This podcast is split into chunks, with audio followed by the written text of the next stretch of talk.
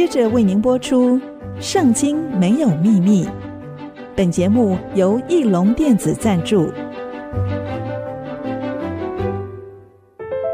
Gospel 秘密 Secret 真理 Bible 圣经没有秘密，其中虽有奥秘之处，重要的意义却十分清楚。请听曾阳晴为你解密。这里是 IC 之音主客广播 FM 97.5， 您所收听的节目是《圣经没有秘密》，我是曾阳晴哈。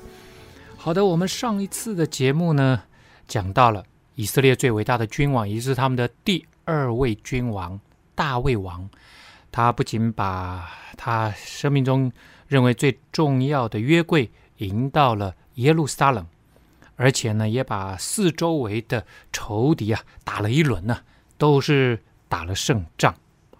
这个时候呢，他心里面有一个愿望，他认为上帝的约柜不能只是住在临时的帐篷里面，应该要有一个完整的建筑物，非常雄伟，这样子呢，人们才能够来到这里来敬拜他。所以他想要造圣殿。他跟他的好朋友先知拿单呢，就说：哎呀，我想要造一个这个圣殿，我自己都住这么好的香柏木的这个皇宫里面，那上帝也应该住非常雄伟的建筑才是啊。所以呢，他跟拿单说了，拿单呢回答他，先知就回答说：你可以照你的心意而行，因为耶和华与你同在。先知啊，他原来的意思呢，其实就是传讲上帝话语的人。那因为他们传讲上帝的话，常常能够预知到未来，所以有些人呢就说：“哎呀，他们好像都是未卜先知啊！”啊，其实重点是在他们传讲上帝的话。那当他听到了大卫王对他说他想要盖圣殿这件事情，他以他的属灵的知识做了一个判断，认为大卫王他现在神都与他同在，上帝与他同在，因此呢，他就判断，神应该会允许他来建这个圣殿。啊，这是按照他的整个属灵的这样子的判断力。啊，第二个呢，当然，其实判断一个人在这件事情上面做对做错，从信仰的角度来看的话，那最好的判断当然就是以神的话作为判断，以圣经作为判断。好了，当时我相信他是以他的属灵判断力认为说应该没问题啊，因为神与你同在嘛，你要造圣殿，这应该是上帝给你的感动吧。好了，当夜耶和华的话临到拿单说：你去告诉我的仆人大卫说，耶和华如此说，你岂可建造殿宇给我居住呢？自从我领以色列人出埃及直到今日，我未曾住过殿宇，常在会幕和帐幕中行走。凡我同以色列人所走的地方，我何曾向以色列一个支派的士师，就是我吩咐牧养我民以色列的说：你们为何不给我建造香柏木的殿宇呢？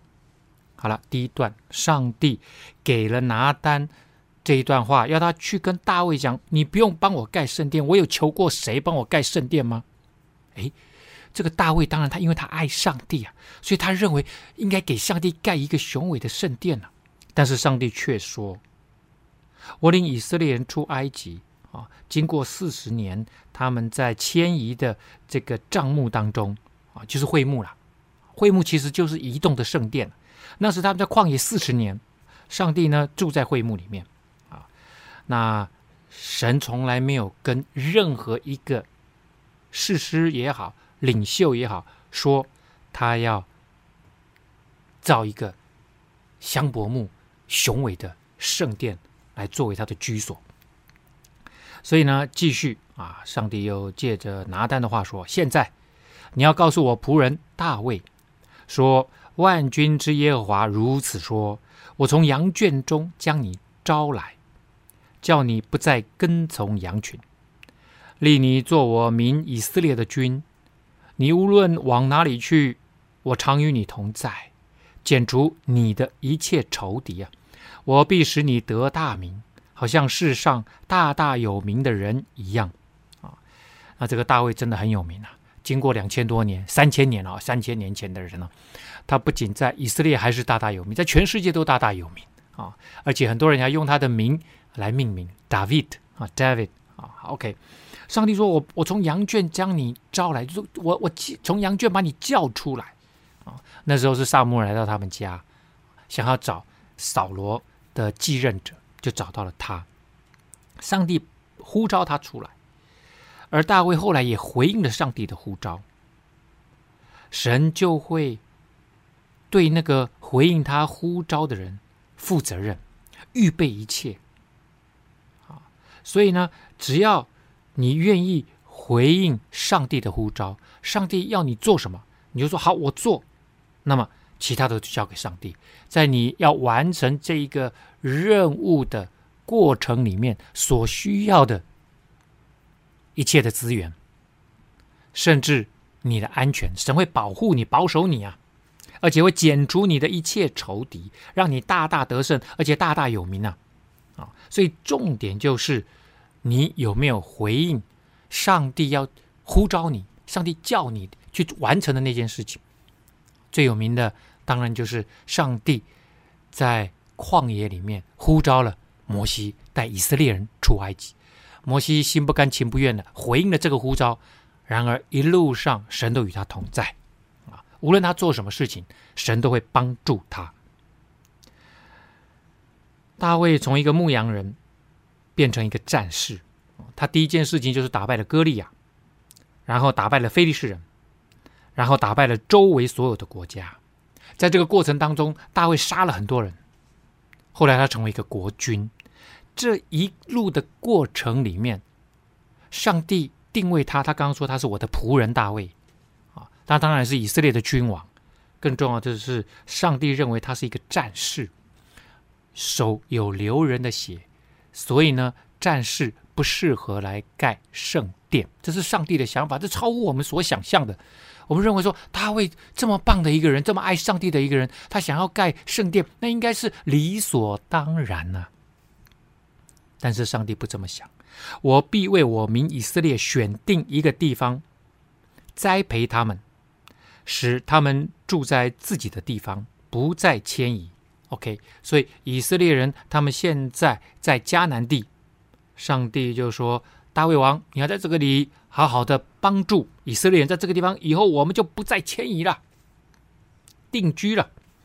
凶恶之子也不像从前扰害他们，并不像我命士师治理我民以色列的时候。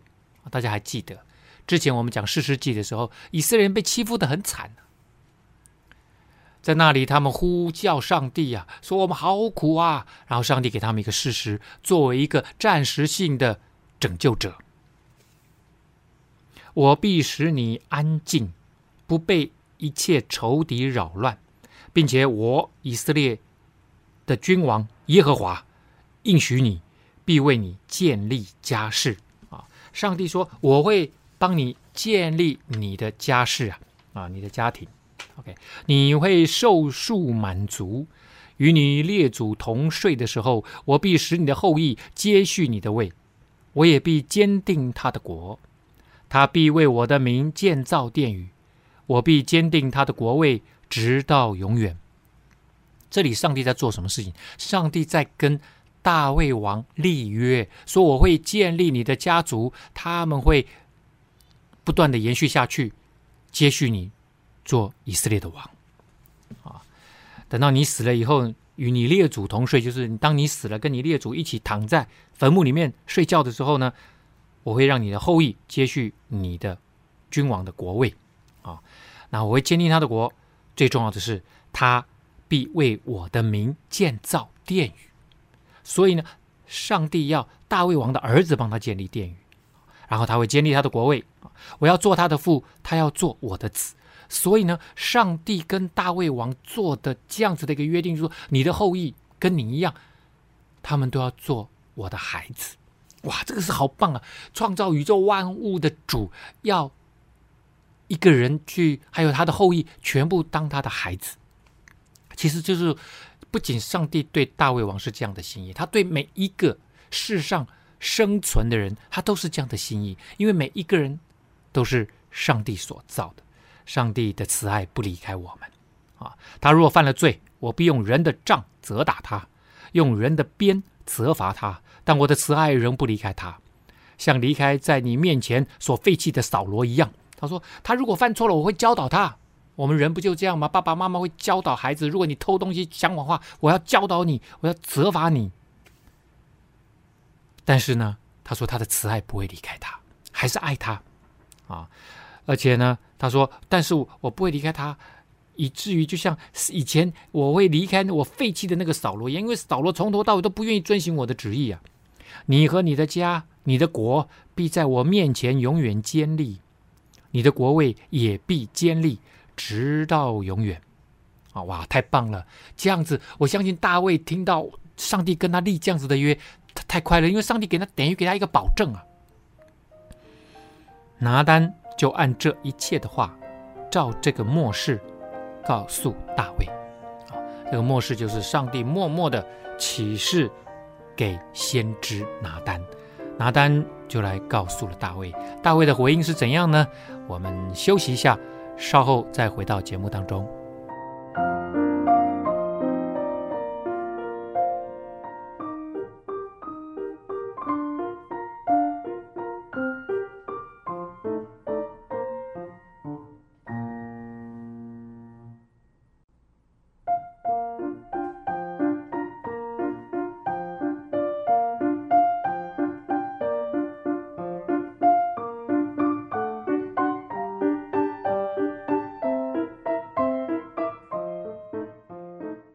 欢迎您回到《圣经没有秘密》，我是曾阳晴啊。好的，上一节我们讲到了拿单先知啊，就跟大卫王说，上帝并不允许你盖圣殿，因为你是一位战士，你手流人的血啊。但是未来你的孩子啊，那要接续你做王位的孩子呢，要来盖圣殿。而且呢，上帝要建立你的国位，你的后裔都要在神的面前继续坚定的这个国位，上帝会帮助他。拿单把这个话跟大卫说了以后呢，大卫王进去，当然是进到他的房间了，坐在耶和华的面前说：主耶和华，我是谁？我的家算什么？你竟使我到这地步呢？大卫王跟上帝在讲话，这就是祷告。祷告并不一定是跟上帝求什么，祷告就是跟上帝对话。有些时候你可以求问他该怎么做，你可以跟他求你的病想要得医治，你可以跟他求你的事业要亨通，你可以跟他求这个计划要能够通过，你也可以跟他说话，可以赞美他，可以敬拜他，可以谢谢他所做的一切。这个时候大卫就在跟上帝说感谢赞美的话。他说：主耶和华，我是谁？我的家算什么呢？你竟使我到这地步。而且呢，他每一句开头都是主耶和华，你是我的主啊。主耶和华，这在你眼中还看为小，又应许你仆人的家至于久远。主耶和华，这岂是人所常遇的事吗？真的啊，我们人一生能够蒙福，能够平安，能够得胜，能够大大有名就已经很不错了，而且上帝还说你的后裔的后裔的后裔都要大大的蒙福啊，这真的不是常常能够遇到的。接下来，主耶和华，我还有何言可以对你说呢？我还有什么话可以对你说？因为你知道你的仆人，你行这大事使仆人知道，是因你所应许的话，也是照你的心意。这是你答应过我的话，你就完成了，而且这又是你的心意。哇，我实在太高兴了。主耶和华，你本为大，照我们耳中听见，没有可比你的，除你以外再无别神啊，这是在赞美，在敬拜我们的神。你是最大的，你是那位独一的真神，除你以外没有别神啊。哗啦哗啦哗啦哗，主耶和华，主耶和华。最后一句，主耶和华，唯有你是神，你的话是真实的，你也应许将这福气赐给仆人。现在求你赐福与仆人的家，可以永存在你的面前。不只是我，还有我的家，我的后裔都要永远存在你的面前。主耶和华，这是你所应许的，愿你永远赐福与仆人的家。”再一次 repeat 啊，这个一方面当然是加重语气，这在这个文学里面哈，你看看主耶和华，主耶和华，主耶和华，主耶和华，主耶和华。这个六次七次的不断的重复，这能够产生极大的力量，这也能够产生说他的情感。现在这个祷告这个诗啊，情感就固着在主耶和华，他跟他的关系上面，所以 repeat 是非常非常有力量的，非常有力量的啊！哇，这个是大卫，所以大卫跟上帝的关系非常非常的美好。接下来呢，大卫就问了。扫罗家还有剩下的人没有？这当然，这个已经是他上朝的时候，在朝廷上就在问了：哎，扫罗家还有没有剩下的人啊？我要因约拿单的缘故向他施恩啊！这个大卫王一问说，扫罗家就是前一位君王，大卫不是扫罗的后代耶，他是另外一位被兴起的王哎，来接任扫罗做王哎。这如果说在全世界都一样，这个君王的斗争史啊，那一定是后面的王把前面的王干掉以外，而且还要把他的后裔给剪除，因为他的后裔会长大，那长大以后那会来怎么样？会来报仇啊！哦，所以呢，当大卫王这样子问的说，扫罗家还有剩下的人没有啊？然后好险他讲了下一句啊，我要因约拿单的缘故向他施恩。大卫想起来了，哎呀，他跟扫罗的儿子约拿单两个人是至交啊，是最知心的朋友啊。那个时候当他要逃离扫罗的朝廷的时候，开始要被追杀的时候，约拿单说，我帮你打听消息，看看这个事情是不是真的。后来果然证实是真的，然后他们两个在最后的告别那个时刻说，以后我们要相互照顾我们的后代，不管我们中间谁遭遇了什么事情，如果遭遇到不测的话，我们要互相照顾我们的后代。当然那主要是约拿单说的啦。为什么？因为约拿单他知道上帝已经拣选了大卫王要做下一任接任的君王，所以约拿单希望以后如果真的可以的话，大卫王你可以照顾我的孩子。所以这时候大卫突然想起来了，那个坚定的友谊并没有因为时间的推移，因为改朝换代而改变啊。大卫是一个守约的人，约拿单确实在那个时候他也救过大卫，而且恩待过大卫，他们就做了这样子的约定。所以大卫突然想起来，要不然他如果只讲前半段说扫罗家还有没有剩下的没，大家一听完蛋了，是不是要斩草除根了？一般的政治的判断都是这样嘛，就让我想起来哈，在中国的历史上太多太多这种例子了。大家还记得吗？这个小时了了大卫毕加这个故事的主人翁孔融，孔融呢10岁的时候跟他的爸爸到洛阳去啊，当时呢洛阳的朝廷啊，李元礼非常的有名啊，做私立校尉啊，然后呢他常常开 party， 很多人呢登门拜访的都是当时的一时清称啊，都是青年才俊，要不然呢就一定是跟他有亲戚关系，他常常开 party 啊。那有一天呢，这个孔融呢就去拜访啊，他说我跟李元礼有亲戚关系啊。那有亲戚关系，那当然就通报了。虽然只有10岁，还是得通报。通报以后呢，这个李元礼就问这个孔融说：“哎，那我们是什么亲戚关系？我没看过你啊，小朋友啊。”那你就会说，小朋友怎么会给他接见啊？在这个魏晋南北朝的时候啊，有一本书叫《世说新语》，这个故事就在《世说新语》里面写的。那《世说新语》呢，最喜欢有一个叫严语哥，他们最喜欢呢那种天才儿童讲的话。就像我们今天呢、啊，哇，那这个是报纸上啊，就会写这个讲的奇怪的话哈、啊，然后或者是各式各样的啊这样子的社群网站，我们都流行这种大家喜欢讲奇怪的话。那个时候也是，我说我们两个有什么亲戚关系啊？那这个小朋友讲的奇怪的话，所以就把它写下来了。他说对曰啊，这个孔融就说，哎，我的这个先祖仲尼啊，就是孔子与君先人伯阳有师之尊啊，是仆与君义士为通好，义士就是累世啊，我们是好几代的亲戚关系啊，美好的师生的关系啊。啊，那这个孔子仲尼没问题，是孔子啊，这个确实是孔融的第24世祖啊，第19世祖，他是第24世哈。那伯阳是谁呢？伯阳其实就是李耳啊，就是老子啊。其实老子并不是李元李的先祖哈啊，因为只是都姓李啦。可是我们知道这个老子他在《史记》里面有3个可能的人啊，还有周丹呐、周这个老冉呐啊，所以他实际上最后《史记》的传说他神龙见首不见尾啊。所以呢，这个老子啊，真实的身份其实并不定，但是后来很多人就说他姓李名耳嘛，啊，那就叫李耳。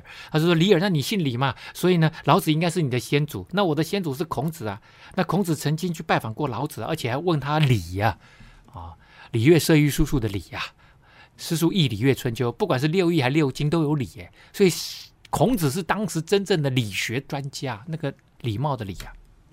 居然孔子是中央研究院的理学院士，还跑来问老子，那老子真的很厉害了哦。那这个是庄子写的啦，那庄子是为了提高老子的地位，所以用孔子来当垫脚石啊。好、哦，那这就算了。好、哦，那这边呢就讲说，哎呀，我们有这个20世的这个世交啊，啊、哦，以前孔子是你的祖先的学生，那我们也是啊。延续这种关系啊，哇，那很高兴啊，把这个小朋友就请上座啊。这时候后来有一个人陈伟大夫就来了，他是后来的，大家就把这件事情跟他一讲，哇，那这个人呢就很不爽，就说：“嗨，小时了了，大未必佳啊！”就说这个小朋友小时候这么厉害，以后长大了一定不怎么的啊。结果呢，孔融就回他了一句，这是大家都非常熟悉的这个故事：“想君小时，必当了了啊。”他说：“那。”想你小时候一定非常聪明吧，所以现在看起来不怎么地吧？哦，大家当然就哈哈大笑啊！这个陈伟呢，大踌躇啊，啊，大时就很尴尬，大大的尴尬。那你说，曾老师，你讲孔融的故事讲这么多，讲这么长是要干些啥子啊？哦、那我要讲宫廷的斗争、哦、那真正要讲的宫廷斗争呢，我们在下一段再来跟大家揭晓。我们休息一下，稍后回来。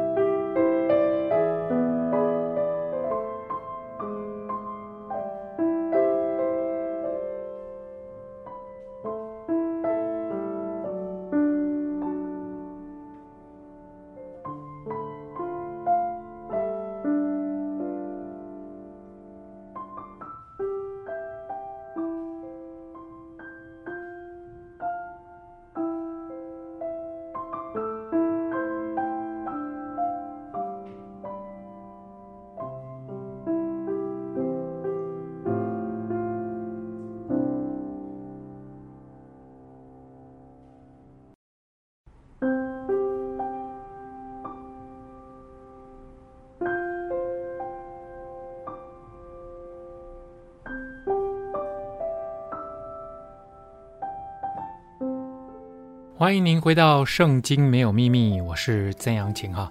好的，上一段节目呢，我们说到了孔融啊，他这个小朋友10岁就伶牙俐齿啊，啊，舌战群儒啊，让这个陈伟呢啊非常的丢脸啊。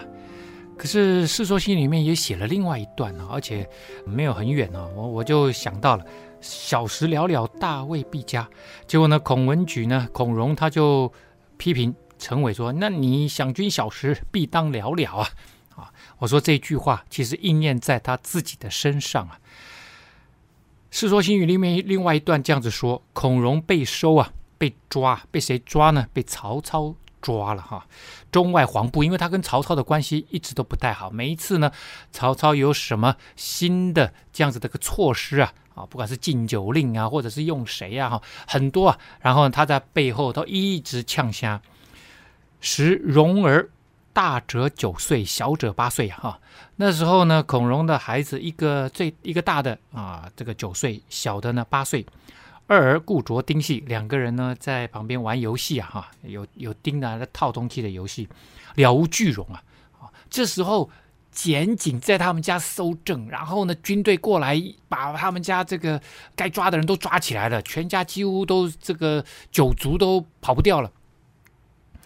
大家都非常的这个战惊害怕啊，可是呢，只有这2个小朋友一点紧张的样子都没有，了无巨龙，一点都没有哦。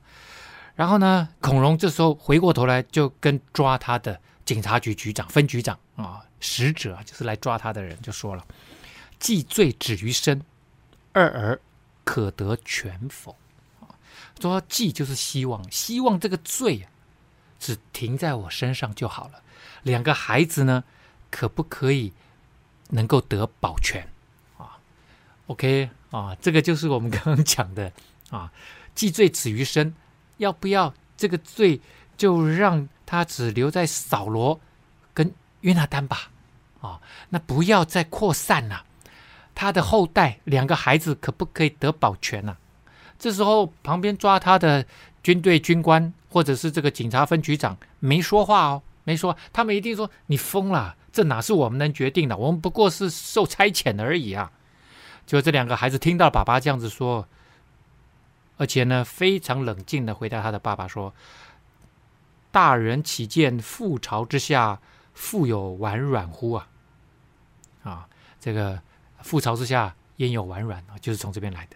寻亦收之，寻就是不久，不多久两个孩子也被抓了。好，这个就是我讲的嘛，这个以前的政治斗争，那绝对不可能给你留这个斩草不除根，春风吹又生嘛，那一定给斩除的嘛，以免你反扑啊。那这个我要讲的是孔融，孔融小时候就这么有智慧，后来也都在官场打混啊，也不是一天两天的事情了。如果他真的有智慧，就不会跟曹操一直顶撞，一直去跟曹操呛下，一直扯曹操的后腿。曹操是何等的人物啊！啊，曹操那么聪明，他一忍再忍。曹操是喜欢人才的，然后你一直给他乱搞，总有一天没有多久就被抓了啊！而且呢，连孩子都连累到。所以我在想，他长大了，他在朝廷也不是一个有智慧的人。所以他应了他自己小时候说的那句话：“想君小时，必当了了。”接下来就是“小时了了，大未必佳”。孔融就是这句话故事的写照啊。好，我们回过来讲大胃王。大胃王说：“我要因为约拿单的缘故向他施恩呐。”扫罗家有一个仆人，名叫洗巴，这个仆人其实就总管了、啊。有人呢叫他来见大卫，王就问他说：“你是洗巴吗？”啊，回答说：“我是。”仆人是啊，这个大卫王就问了，就说扫罗家还有人没有啊？我要照神的慈爱恩待他啊。洗巴就对王说：“哦，还有约拿单的一个儿子是瘸腿的、啊、其实扫罗家就真的只有约拿单一个后代吗？当然不是啊，扫罗好多孩子啊。扫罗当时最后的那个战役里面，扫罗战死了，而且约拿单战死了，另外还有两个孩子也战死了，所以他还有很多后代啊。但是呢，这个总管就是人家当总管哦，就一定是有原因的。他没有去指其他的人有没有后代，但是他知道大卫王跟约拿单两个人交情很好，是至交啊，所以呢，他单单提约拿单有一个孩子，但是呢是瘸腿的。啊，是瘸腿。这约拿单他死的时候呢，他的这个奶妈带着他逃跑，啊、结果呢不小心哦，从马车上跌下来，腿跌断。好，他知道大卫王最关心的其实只有约拿单的后代嘛，王就说那他在哪里？啊，这个洗巴就对啊大卫王说，他在罗底巴啊，罗底巴呢是在约旦河的东岸。其实以色列人活动的比较多，大部分都在约旦河的西岸啊。那有两个半支派的人在这个东岸啊。那扫罗的支派其实也在西岸啊。那可是后来呢，他比较多活动的时间都在东岸罗底巴。罗底巴大概就在约旦河的中段，在上面一点点，离耶路撒冷有110公里啊。他这块地属于马拿西半支派的。那时候有两个半支派，其中半支派就是马拿西的半支派。好，在罗底巴啊，亚米利的儿子马吉那里啊，他住在马吉家啊。于是呢，大卫王打发人去，从罗底巴亚米利的儿子马吉家里面召唤他来啊，把这个孩子找来啊，这有一点像他跟他爸爸是世交嘛，那这个孩子就是世侄啊啊。扫罗的孙子约拿单的儿子米非波设，所以这个腿瘸了的孩子名字叫米非波设，来见大卫，伏地叩拜啊。大卫就说：“米非波设。”米非波设说：“仆人在此。”大卫说：“你不要惧怕。”有没有？第一句话就是跟他：“你不要怕。”因为一定要怕的。我想当大卫王差了人，差了军队来说，大卫王找你，而且走了110公里来到这里，他一路上一定是七上八下，吓死了，觉得大卫王要处决他了，他是不是要把所有的扫罗的后代全部抓起来了？没想到只找他一个啊！我必因你父亲约拿单的缘故施恩于你，我要因为你爸爸的原因，我要施恩于你啊！将你祖父扫罗的一切田地都归还你，你也可以常与我同席吃饭啊！你就留在这里，以后呢，让我好好照顾你，常常这个跟你一起吃饭啊。那这个留下来吃饭这件事情呢，其实也是蛮值得研究的哈。那当然啦，啊，我觉得吃饭呢，其实就可以就近看管。就近看管啊，以免呢你有机会怎么样？你有机会就造反啊！好了，米非波设听到这里呢，大卫也是很爱这个孩子啦，因为他爸爸的原因，可是当然也有就近看管的意思哈、啊。所以呢，米非波设又叩拜说：“仆人算什么？不过如死狗一般，竟蒙王这样的眷顾啊！”所以呢，这个大卫王就招了扫罗的仆人洗巴来，就对他说：“我已将扫罗和他的一切家产。”都赐给你主人的儿子了啊，都赐给这个米非波设了啊，所以我们看看米非波设呢，从怕的要命啊，按照常理是应该怕的要命，然后一听大卫召见他，没想到大卫竟然是要这样子来恩待他啊，我想他心上的那个记挂的啊，全部都放下来了。你和你的众子仆人要为你主人的儿子米非波设耕种田地。把所产的拿来供他使用，他却要常与我同席吃饭啊。洗巴呢，这个总管，他有15个儿子，20个仆人呐、啊。以后呢，他的田地你们帮我看管，收割了以后呢，这些出产啊、不管是变现或者是怎么样，把这些钱呐、啊，或者是米粮，要拿来供应他的家人。后来哈、啊，我就说为什么是就近看管？其实以色列最后一位君王啊，约雅金。被当时在两河流域巴比伦啊，就是我们今天伊拉克那个地方，巴比伦王啊，被他俘虏去了，最后也是被巴比伦王放在宫中豢养啊，常常陪他吃饭其实也是就近看管啊，监视他、就变成一个吃闲饭的人，所以我才说大卫会不会也是在监管他哈？这个、不知道了哈。好了，洗巴就对大卫王说：“你吩咐仆人的，仆人都会去做啊。”所以大卫王又说：“米非波设必与我同席吃饭，如王的儿子一般啊。”我相信大卫王是真心的，因为他跟他爸爸真的是太要好了啊。那后来呢，米非波设呢之后也有一个小儿子，名叫米迦。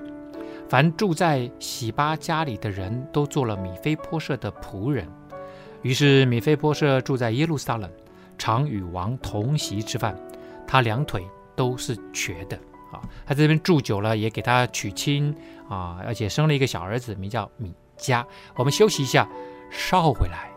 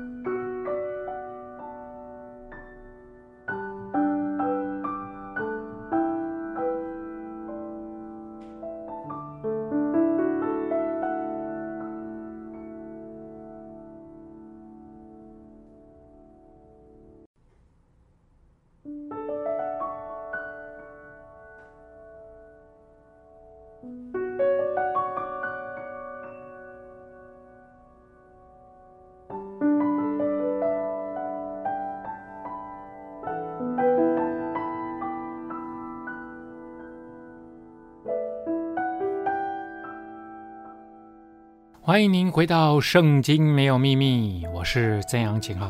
好的，我们前面讲到了哈，大卫王去把扫罗的孙子约拿单的儿子米非波设找来恩待他之后呢，发生了一件事情，就是我们之前讲过了哈，大卫王在这个把他们四围的敌人都打了一圈以后呢，这个时候就在死海的东北角的那个国家叫亚门人呐，亚门人呢反叛了啊，亚门人的王死了啊，他们之前的王死了，他儿子呢哈嫩接续他做王。大卫就说了，我要照哈嫩的父亲拿辖后代我的恩典，后代哈嫩啊，也就是说呢，之前他们那个亚门人跟大卫的关系不错啊哈，然后呢他说那我们接续这个关系吧，维持这个外交。所以呢，大卫就差遣臣仆为他丧父安慰他，就派遣的使者就去悼念这个哈嫩的爸爸拿辖的丧礼。大卫的臣仆到了亚门人的境内。好，亚门呢，大概就是我们刚刚讲的死海的东北角哈，也就是属于这个约旦河的东岸这里哈。但亚门人的首领对他们的主哈嫩说，大卫差人来安慰你，你想他是尊敬你父亲吗？他差臣仆来，不是详查窥探，要请赴这城吗？哈嫩便将大卫臣仆的胡须剃去一半，又割断他们下半截的衣服，使他们露出下体，打发他们回去啊！哇，这个动作实在是很不良。首先呢，这个明明就是周遭的邻国，大家按着外交的礼节来慰问先朝的君王的丧礼嘛。可是呢，他们的大臣不这么想，周边的国家认为以色列这时候快速的崛起强大，其实对他们造成了极大的威胁。之前大卫王打了一轮呢，周边的国家就让我想到了之前大约在50年前以色列的6日战争一次就打败了周边所有的国家，就有点像现在大卫王这样所以呢，其实他的大臣们大家都对大卫快速崛起，以色列王朝快速崛起这件事情抱着戒心。他认为大卫派人来其实只是要窥探我们虚实哈嫩一想，敢这样子做这个在中东地区甚至是回教徒，或者是他们是留胡子的，你把他们胡子剃掉一半，他们觉得那个是很大的羞辱而且还把人家的裤子剃掉一半，剪掉一半，露出下体，这真的是不伦呐。然后叫他们回去，哇，受了那么大羞辱怎么办呢？当然是还没到家就赶紧跟大卫报告了。有人就跑去告诉大卫，他就差人去迎接他们，因为这些人是大卫差去的。那你的使者遭遇到这么大的这个羞辱，那你当然要替他们出一口气可是也不能让他们直接就这样子回耶路撒冷，被人家笑死因为他们甚觉羞辱就差人去迎接他们，告诉他们说，你们呢可以先住在耶利哥，等到胡须长起来再回来，因为他们回来的路程肯定会经过耶利哥城。耶利哥城呢就在这个死海的北边不远的地方然后再往前走大概30-50公里。就到了耶路撒冷那你们现在那边等把胡子长出来了当然衣服也会换好了好了，亚门人知道大卫憎恶他们，就打发人去招募伯利河的亚兰人和索巴的亚兰人步兵2万，与马加王的人1000，陀伯人12000所以呢，总共招聚了有4个王加上他们自己亚门人，总共有5王的5国联军好，那我们刚刚说了这个伯利河的亚兰人，伯利河呢就在加利利海的北方，大概差不多30公里生活的地方好，那这个索巴的亚兰人呢，索巴就远了索巴大概在加利利这个湖东北边185公里那么远的地方接下来是马加王的1000人马加王出的人少那个大概是在加利利海的东边87公里都是在亚门的上边或者是东边啊。总共啊，这个外围亚门的后来的上边、东边、外围其实都是亚兰人啊。亚兰人就是接近今天的叙利亚人啊。所以呢，他之前其实大卫也打过亚兰人，所以亚门可以知道说，这个亚兰人一起啊，我们再一次跟大卫来决战。好了，大卫听见了，就差派约伯伯人、毕马加人，另外在郊野摆阵啊，一个在城门前面啊，另外一个在郊野啊市郊，所以呢，总共是两个大股的势力，一个是亚门人，一个是亚兰人啊。约押看见敌人在他前后摆阵，就从以色列军中挑选精兵，使他们对着亚兰人摆阵啊。精兵呢，你们对着亚兰人啊，其他的。跟着我约押啊，其余的兵交给他的兄弟亚比筛啊，亚比筛是他的弟弟啊，所以两个人各率领一部分的军队，一边对抗亚门人，一边对抗亚兰人。亚比筛呢对着亚门人摆阵啊，约押对亚比筛说：“亚兰人若强过我，你就来帮助我，因为现在约押面对的敌人，他领了一队的精兵要去。”打亚兰人，然后呢，亚比筛带着另外一部的军队跟亚门人对阵。他说：“如果亚兰人赢我，你要来帮助我；亚门人如果赢过你，我就去帮助你。”啊，就是我们怎么样是 team， 我们是同一队的，我们是队员。我会观察啊，我不仅观察我跟敌人之间的作战，我也观察我的队友有没有我的需要，我需要补位的。我们都当刚强。为本国的民和神的诚意做大丈夫啊！啊，我们要坚强勇敢呐！啊，做大丈夫啊，要保卫国土，保卫家人呐、啊！愿耶和华凭他的意志而行。而且更重要的是，这一次是亚门人主动挑衅啊，羞辱我们的大使啊！于是约押和跟随他的人前进攻打亚兰人，亚兰人在约押面前逃跑。亚门人看见亚兰人逃跑，他们也在亚比筛面前逃跑进城啊！这个你的队友亚兰人已经逃跑了，哇，自己也心虚了。那我们不是更完蛋了吗？那自己也逃跑了啊，逃回自己的城里面去。你没有那种这个实力，就不要做那样的事嘛！啊，记得以前在高中的时候，一个化学老师就讲说，你没有那种屁股，就不要吃那种泻药。果然嘛，虽然话很土，可是呢，却很真实啊。